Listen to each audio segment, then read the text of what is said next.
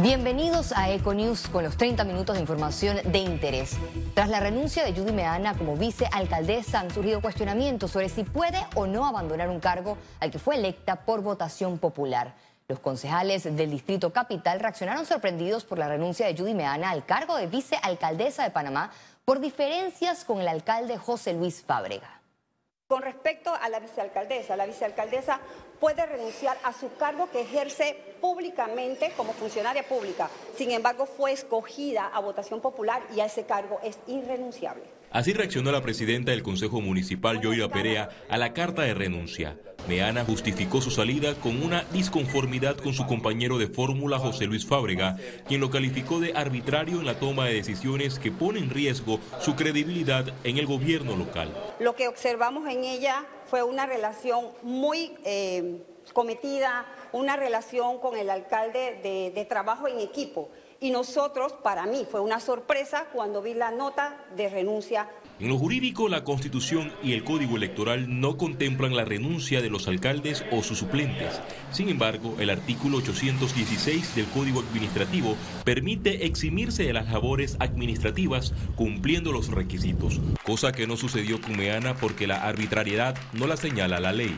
Ella siempre dice que en, en el Consejo Municipal no tenía ni voz ni voto eso es mentira. Votos no tienen ni el alcalde ni el vicealcalde, pero los dos tienen voz. Entonces yo me hubiera quedado como vicealcaldesa y si estoy en contra de muchas cosas, yo vendría al consejo porque yo fui, ella fue electa popularmente. Yo nunca vi ese conflicto en el pasado.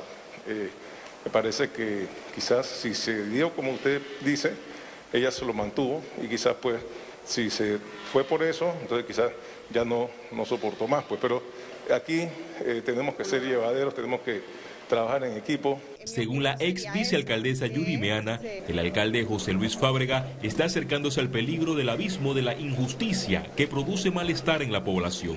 Félix Antonio Chávez, Econius.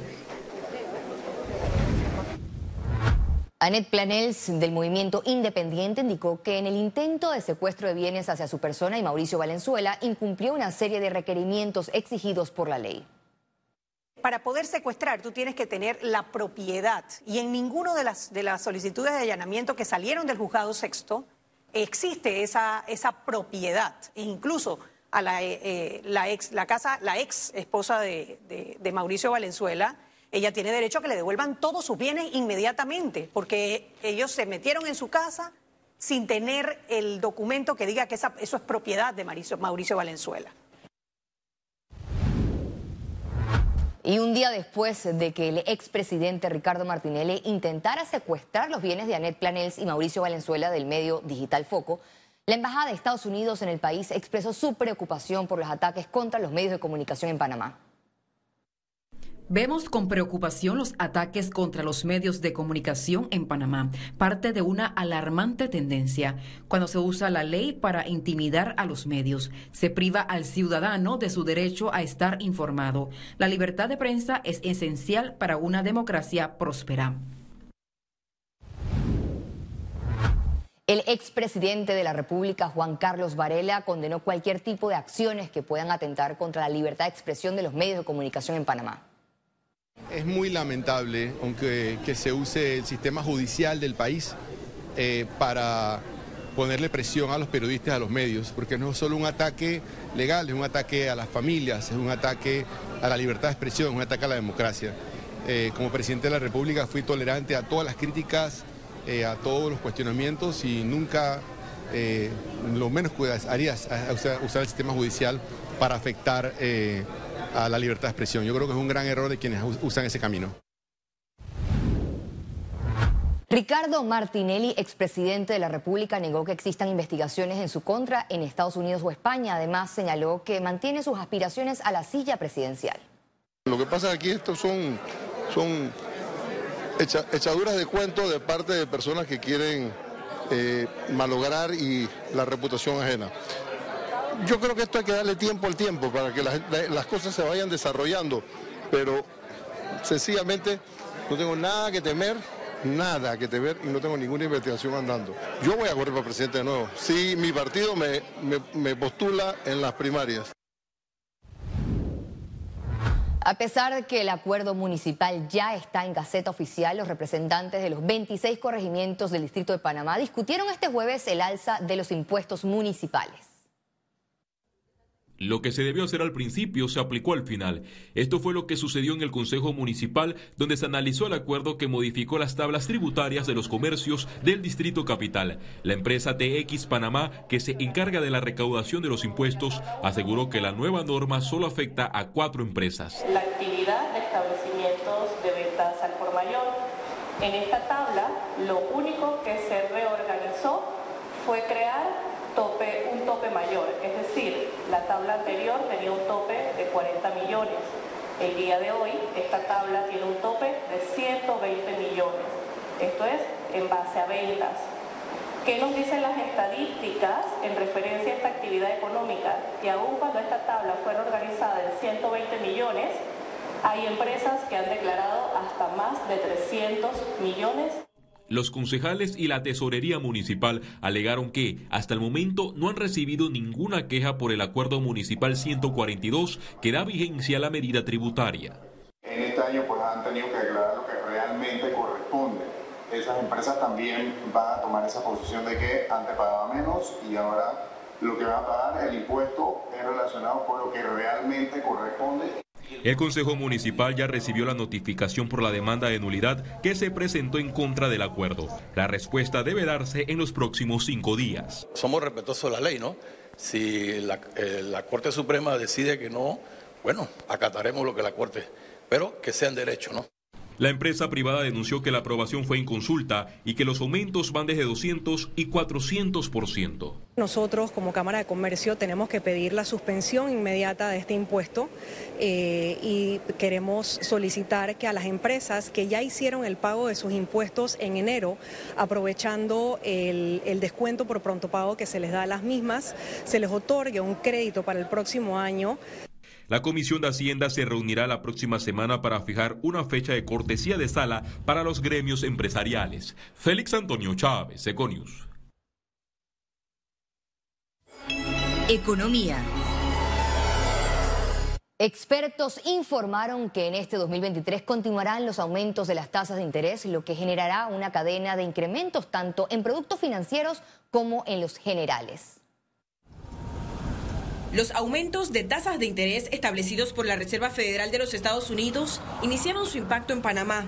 No solo afectarán las tasas de préstamos y tarjetas de crédito. Nosotros lo que tenemos es que hacer más eficiente, o sea, me va a costar más el dinero y tengo que ser más eficiente. Las empresas que necesitan financiamiento y que ahora va a costar más, y te recuerdo que nosotros estábamos hace dos años en época de pandemia, con una tasa de costo de dinero de Reserva Federal de 0.25 y hasta cero. Ahora estamos en 5 y tanto por ciento. Entonces, todo eso sube. Expertos señalaron que también se reflejará en el precio final de productos y servicios, así como en otros gastos de las empresas. Se pueden dar algún tipo de recortes en otros rubros. ¿Y qué va a pasar? Planilla. Lamentablemente, es una situación difícil, es una situación en la que las familias van a tener que rehacer sus presupuestos y como bien ha dicho la misma superintendencia de bancos, tienen las personas que acercarse a sus instituciones bancarias para encontrar algún mecanismo que ayude a aminorar el impacto. Analistas no descartan que se registren nuevos incrementos que impacten al país. Se espera de que continúen hasta cierto punto, todo va a depender del comportamiento de la inflación, va a depender del comportamiento de las contrataciones que se estén dando, particularmente en Estados Unidos, porque eso también forma parte del rejuego al momento de establecer las tasas. Ciara Morris, Econews. El monitor empresarial de reputación corporativa, es decir, Merco, presentó los rankings de las 100 empresas y 100 líderes con mejor reputación de Panamá en el 2022. En un evento divulgaron los resultados de estos rankings de Merco por quinto año consecutivo en el país. Se trata de un instrumento de evaluación reputacional que mide liderazgo, ética, talento empresarial, comportamiento corporativo, igualdad de género y otros estándares laborales. Aseguraron que esta información permite mejorar las estrategias de comunicación de las empresas. Corporación Medcom se posicionó en la posición 12 de las 100 empresas con mejor reputación.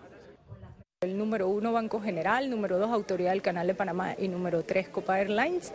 En cuanto al ranking de líderes, sin embargo, Copa Airlines, Pedro Heilbron es el número uno del líder, el segundo es Stanley Mota.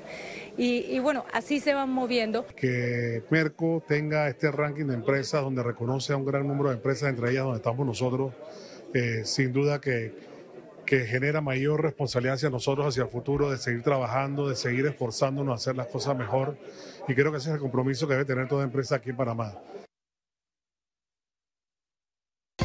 Conexión financiera con Carlos Araúz. Una de las partes sumamente positivas del Super Bowl es la derrama económica que trae consigo. Lo hace a través del desarrollo de una cantidad de ingresos directos e indirectos, como el alquiler de espacios, ganancias por la venta de entradas y los anuncios publicitarios y patrocinadores. Pero de esto y más nos hablará nuestro economista Carlos Araúz. Adelante, Carlos. Gracias, Valeria. La suerte está echada y después de meses de duras batallas a lo largo y ancho de los Estados Unidos de América, el mundo está listo para que los Philadelphia Eagles y los Kansas City Chiefs decidan quién es quién, el mejor equipo de la National Football League en la temporada 2022-2023. El Super Bowl se jugará en el estado de Arizona el 12 de febrero y es un evento sin paralelo. Si bien es cierto, el juego corona al mejor equipo de un deporte para nada mundial, la noche del juego es un despliegue de creatividad publicitaria única que va de la mano de un show de 18 minutos de escala realmente mundial. Este año el show de medio tiempo será liderado por la reconocida y a veces polémica cantante de hip hop y RB Rihanna. Algunos números son dignos de analizar y de digerir. Por ejemplo, la cadena NBC, que transmitirá el Super Bowl, estima que generará unos 500 millones de dólares solo por los espacios publicitarios vendidos, ya en un 97% para esa noche. La propaganda promedio de 30 segundos cuesta unos 7 millones de dólares.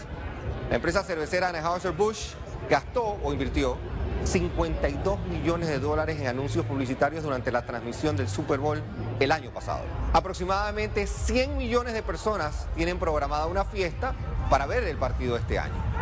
Poco más de 15 millones de seres humanos verán el juego en un restaurante o en un bar, generando un efecto multiplicador potente en un segmento realmente golpeado por la pandemia. El valor de las franquicias que se enfrentarán en el Super Bowl está calculado en subir entre 6 y 8% por participar en este juego. El valor combinado de los Eagles y de los Chiefs después del partido se estima en casi 8 mil millones de dólares. Los números en impacto económico son realmente impresionantes en Panamá. El fútbol americano viene tomando un auge interesante con ligas que van desde las edades escolares, muy tiernas, como 10 y 12 años, hasta equipos de adultos, con modificaciones que reducen las posibles lesiones. Una versión conocida como flag football. La popularidad de la tarde y noche del Super Bowl va en aumento a nivel internacional. Seguramente los restaurantes y bares tendrán una buena noche.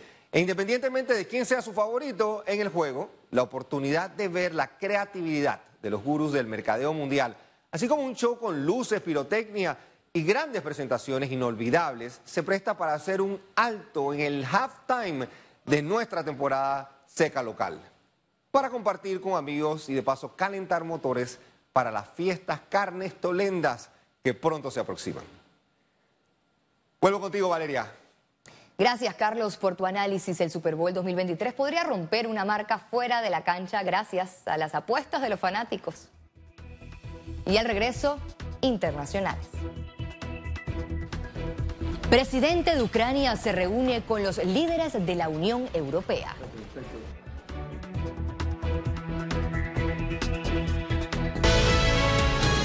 Ya regresamos con Econews.